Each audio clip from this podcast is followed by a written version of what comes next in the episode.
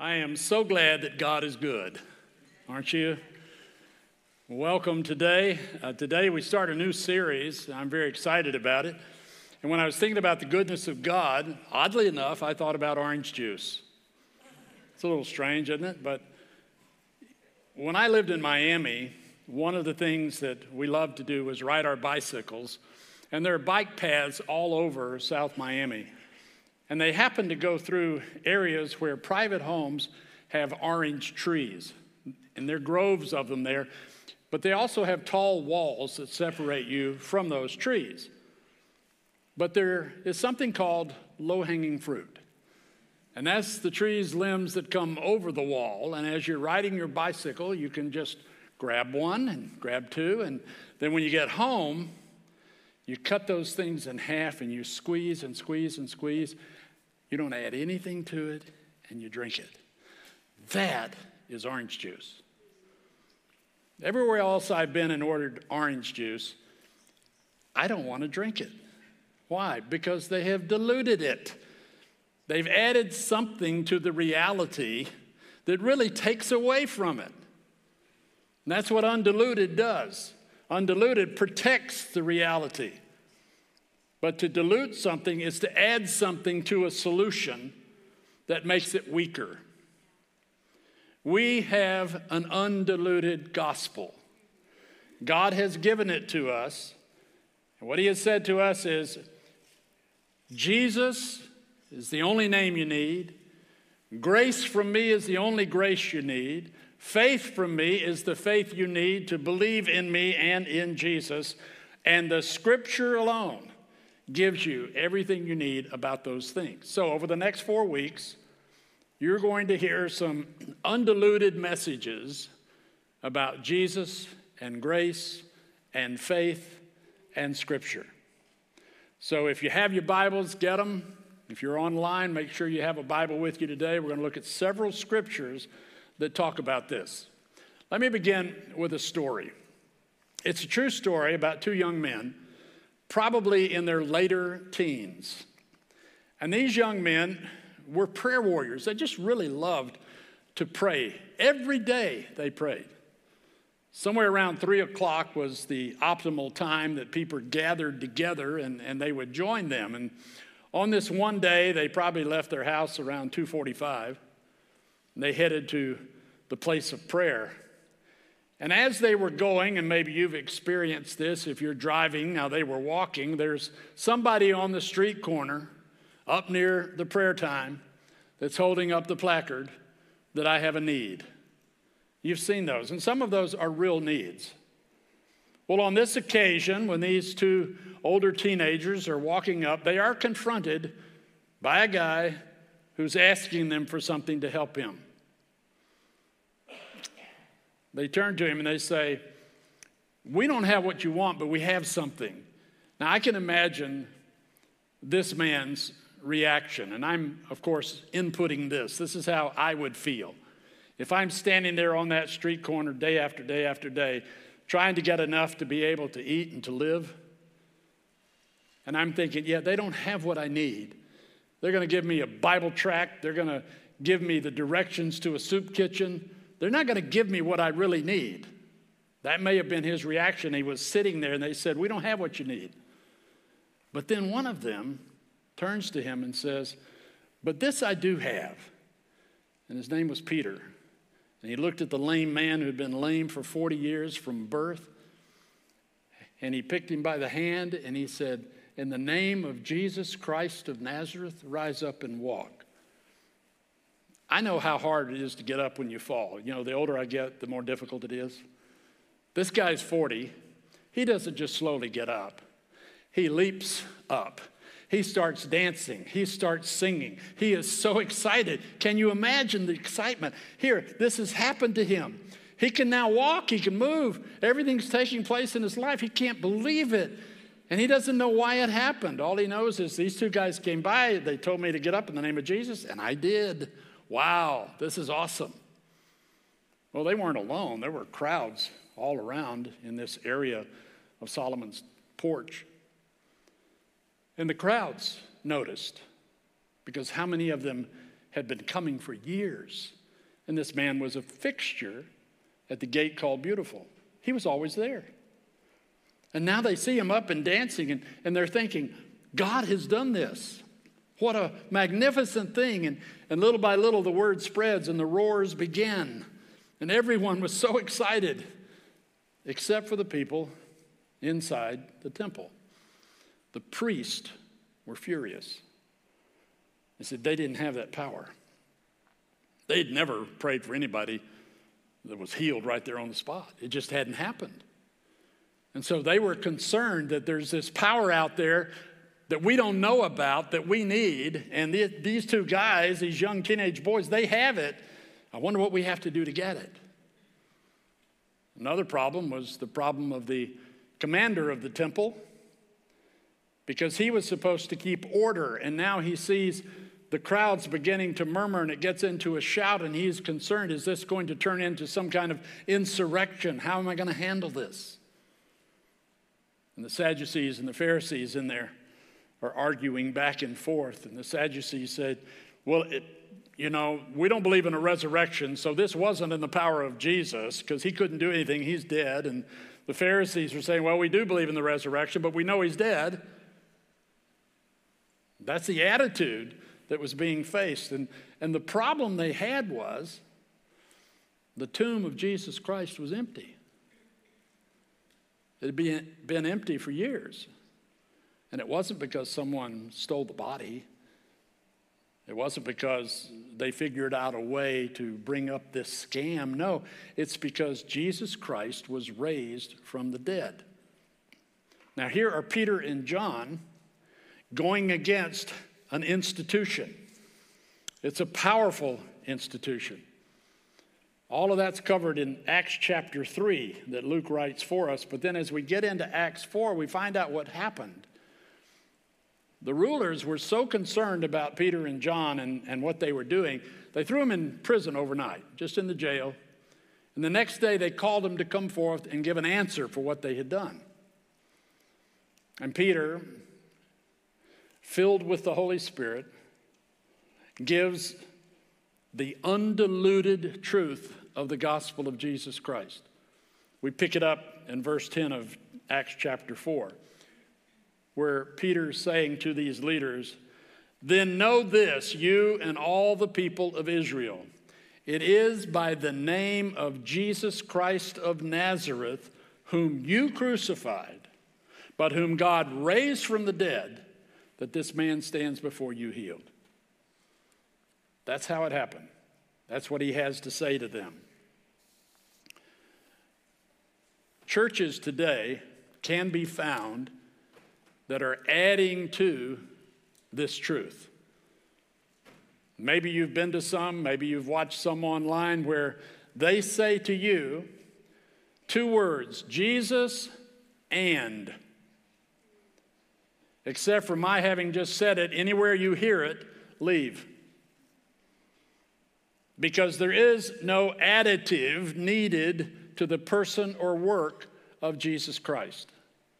He's done it, it's complete. Nothing else is needed. Some will say to you, well, there's a certain way you need to dress if you're coming to church. There's a certain way you need to pray if you're coming to church. There's a certain version of scripture you need to read if you're coming to church. There's a certain amount of money you should give if you're coming to church. And all this guilt is laid upon you as though there's something you can do to appease God and his wrath for our sin. That's adding to the scriptures. It is Jesus alone who saves. Jesus is the Savior. In Peter's day, they were called the Way, they weren't Christianity. And follow these four distinctives of that early movement in the first century. First of all, they were very young and weak in their faith. I mean, they had just experienced the filling of the Holy Spirit. They had walked with Jesus for three years, and now they're expected to expand the kingdom through the whole globe. They're young, they're weak. That's one. They're inexperienced in their leadership. That's two. And they're small in number. They didn't have tens of thousands and millions of people following them. So they were having a difficult time. And at that point in time, from their perspective, this is a peaceful movement. We simply want to offer you your means of salvation.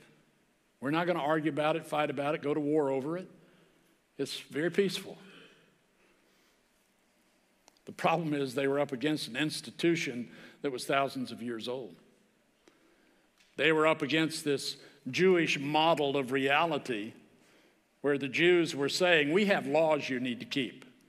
You keep those laws, we'll see if you can get a little bit closer. You give your money, we'll let you a little closer. That's adding to the gospel of Jesus Christ.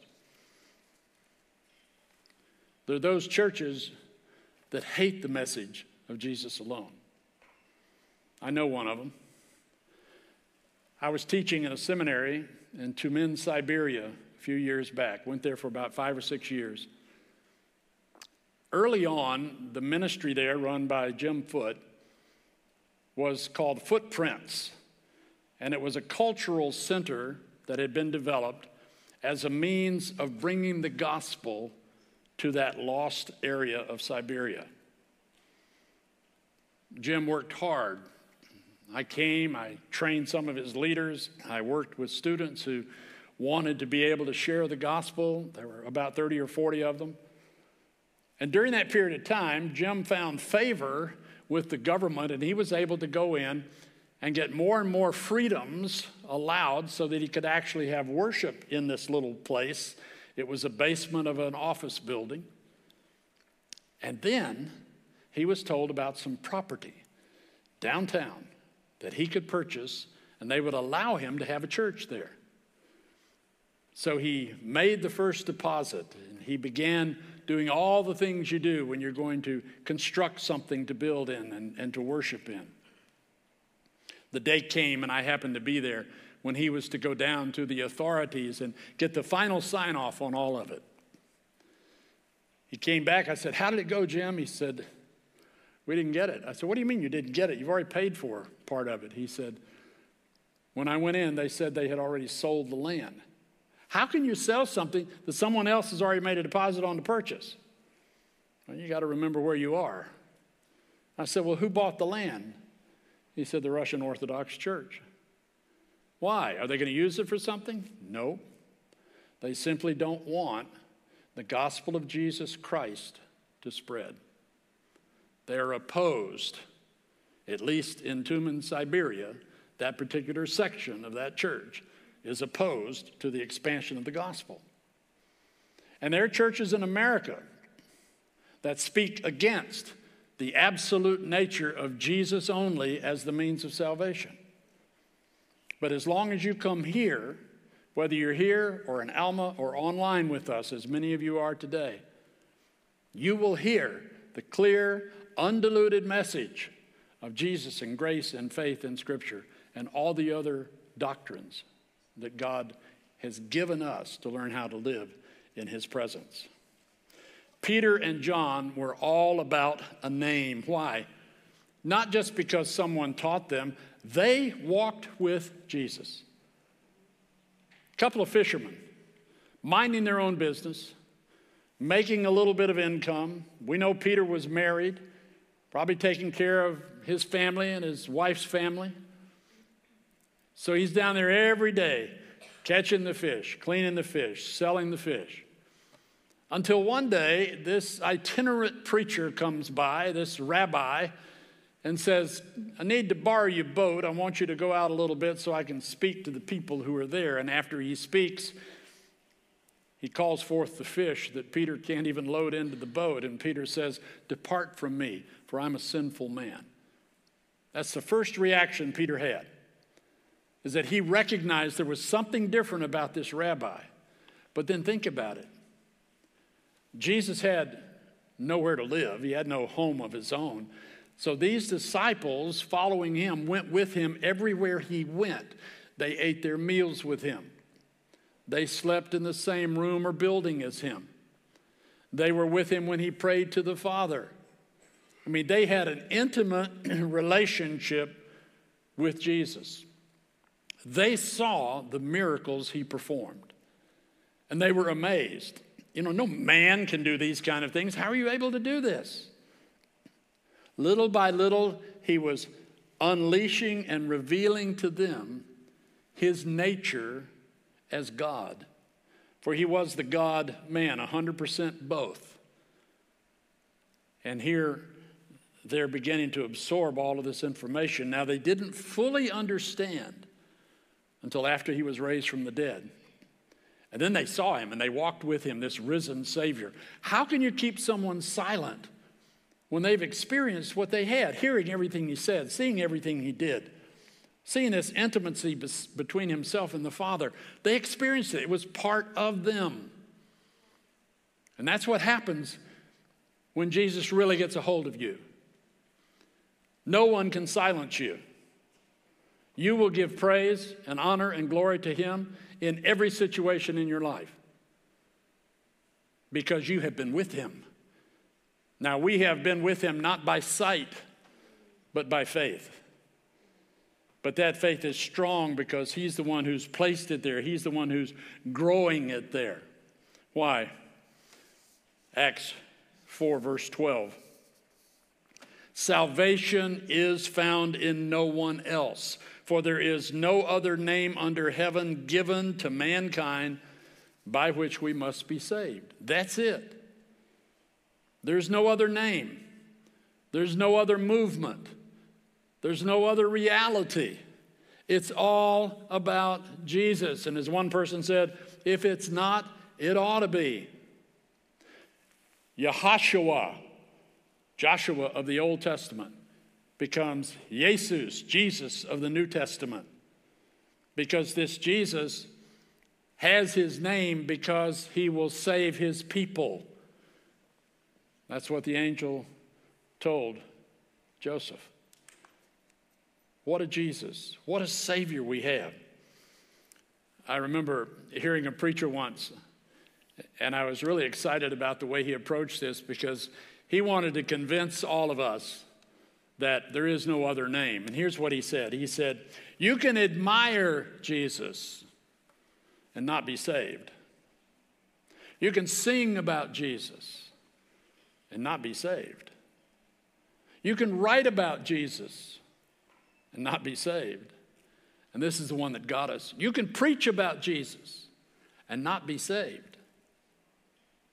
But you can't call on his name and remain lost. You hear that? You can do a lot of things in the name of Jesus and not be saved. But scripture itself tells us in Romans 10 13, everyone who calls on the name of the Lord will be saved. So you can't call on him and not be saved. If you need to call on him this morning, that's why. You need to say, Lord, save me right where I am. Because salvation is of the Lord. He's the one that grants it. Not because of anything you do, not because of anything you've done, not because of your status in life, not because of your cultural setting. We're all brothers and sisters. We're all created in the image of God, and God saves from every tribe, every tongue, every nation those who are being saved. So call on the name of the Lord, and you will be saved. I have a, a friend who's actually preached here before, Pastor Rick Bosnack, pastors here in Michigan. And I was watching one of his messages a few weeks ago. And he had this line in it that I haven't yet asked permission. I'm going to use it anyway. If he doesn't like it, that's his problem. But it was a great line. What he had done was he, he took his church on a journey into all the different things you and I search for for meaning in life, for pleasure, for purpose, for hope. And he would string that out and say, So you love to eat, so you're eating and eating. How's that going? Are you finding what you need out of life through that? You're going to the entertainment industry. Are you finding in life what you need from that? And he went on and on and on, and then he finally convinced me as I was watching it that no, none of those things work. And then he said this, and this is what I'm borrowing. Maybe, just maybe, we need a Savior. Nothing else works. So maybe, maybe you need a Savior. I didn't know I needed a Savior. I thought I could find peace and meaning and hope in all of those things that Pastor Rick mentioned on that day. I remember back to those 28 years of being an unbeliever, and especially the last 10 of them from 18 to 28. I was seeking some kind of peace. I, I got into an occult group, was involved in that. I tried probably everything that anyone has ever tried in the world to find that kind of peace, and I couldn't find it. And it was literally killing me. So maybe, just maybe, I needed a Savior. And God, in His grace and in His mercy, He met my need. Because that's what He does. Or I wouldn't be here today. The current setting that we have in our own world, the political unrest, the social unrest, the unrest in the world of health, all of those are very serious. Maybe, maybe we need a Savior. And we have a Savior who's not surprised at what is happening.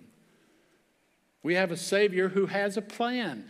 I don't know what the plan is. I don't even try to conjecture what the plan is.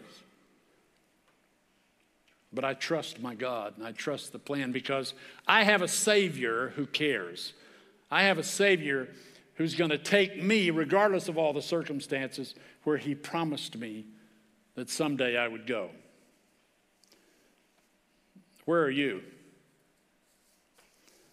Tim Keller, pastor in New York, said this As many learned and later taught, you don't realize Jesus is all you need until Jesus is all you have. Have you come to that point in your life where you're not sure? You don't know confidently that you're saved.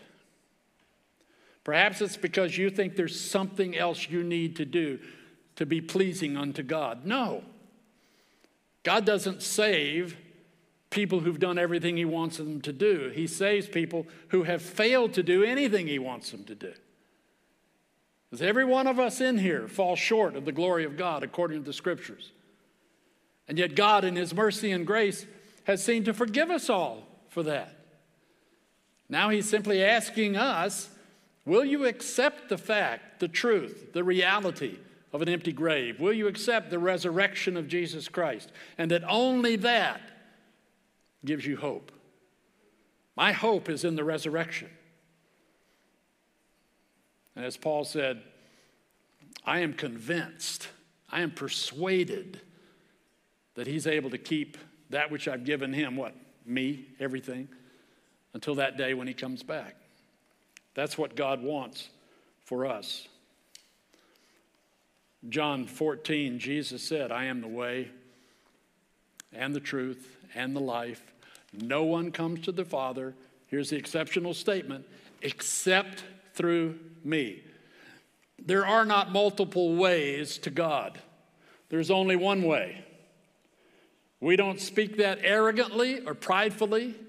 We simply speak what God said. There's only one way, and that is through Jesus Christ Himself and what He's accomplished for us. So we accept that. So, who is Jesus to you?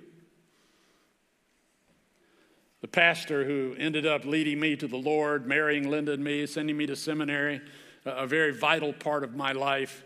The first time I met him, I, I sat in his office. He was about six nine, close to 300 pounds. And he looked at me with that big baritone voice, you know, do you love Jesus? That's frightening, especially when you don't. So, what was my answer? It's very intellectual. Of course, I know who he is. I'm a college graduate. Seriously? See, I had an intellectual understanding that there, there was a God. My mother talked about him all the time. I didn't know him, never met him. And that he had a son who lived a long time ago. a lot of fathers have sons. So that's nice information, and it's, it's historical. That's okay. I get it. But it really didn't mean anything to me because I had been searching in all the wrong places. And three weeks later, after that initial meeting with Pastor Bob Davis, I went to an evening worship service in the church. And there I heard the simplicity of the gospel. I heard about Jesus only. And for 46 years, I have walked with him, and he only is my Savior. There's nothing outside of him. There's nothing I can do to increase his love for me. There's nothing I can do for his love to be removed from me because he has promised me and he is faithful unto the end. Maybe, just maybe, you need a Savior. Who is this Savior? Paul writes about, writes about him in Philippians 2 9 where he says, Therefore, God exalted him to the highest place and gave him the name that is above every name. The name. See how important that name is? It's in that name. What name? The name of God. God bestowed his own name on his own son. He inherited through his work, through his accomplishment. He is fully God and fully man. He is the second person of the Trinity. He alone is the Savior. That's the name that he was exalted to. What a wonderful name. But the leaders in Jerusalem, they knew the name, but they denied the power. That's where we are today.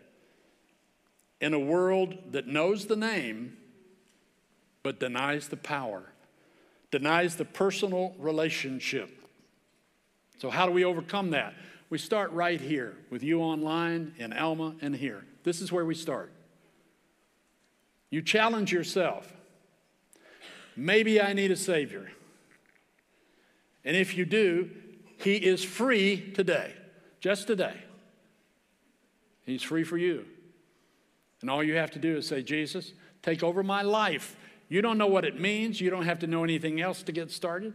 We actually have some starter kits out at info if you choose to do that. Pick one of those up and read through it. It includes a Bible.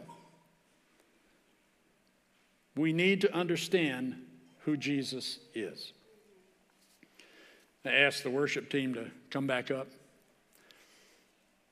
You don't want to reject Jesus because listen to what Peter says to the, the leaders in the 11th verse, couched between the 10th and 12th, we've already read of Acts 4. The stone you builders rejected, Jesus is. Jesus is the stone you builders have rejected. It has become the cornerstone. Why did he say that? Because in that period of history, these leaders knew of a story, they knew of a legend. Whether it's true or not doesn't matter. It had been passed on by word of mouth, and this is what it was it was that back when Solomon's temple was being constructed and the stones were being quarried and brought out, all of them were the same size, except for one. And the builders saw this and they said, Well, that'll never fit with what we're doing. So they rolled it down into the Kidron Valley to get rid of it. And then years later, they said, Okay, we need the cornerstone. Where is it? one of the older men who had been there for years said, That's the stone that you rejected. And that's why Peter says, Jesus is the stone, the one that fits in and completes everything, the one you've been looking for, but you have rejected him. It is not safe to reject. 1 Timothy 2 5. For there is one God and one mediator between God and mankind, the man, Christ Jesus. That's it. That's our mediator. Now, today, the church is different than it was in Peter and John's day. Today, the church is no longer young, it's over 2,000 years old. It's no longer small, with maybe 2 billion people involved in Christianity. It has experienced leadership today, and now the church must become militant, which means we push against that which pushes against us. We must take up the cause of the gospel of Jesus Christ, for he alone saves mankind. Maybe, just maybe, you need a Savior today. If that's you, I'm going to come back in just a minute and I'm going to pray with you to receive Christ. If you're already a follower, I want you to commit your life at even a deeper level to Him. Because Jesus alone is the only one who's worth it. Let's worship.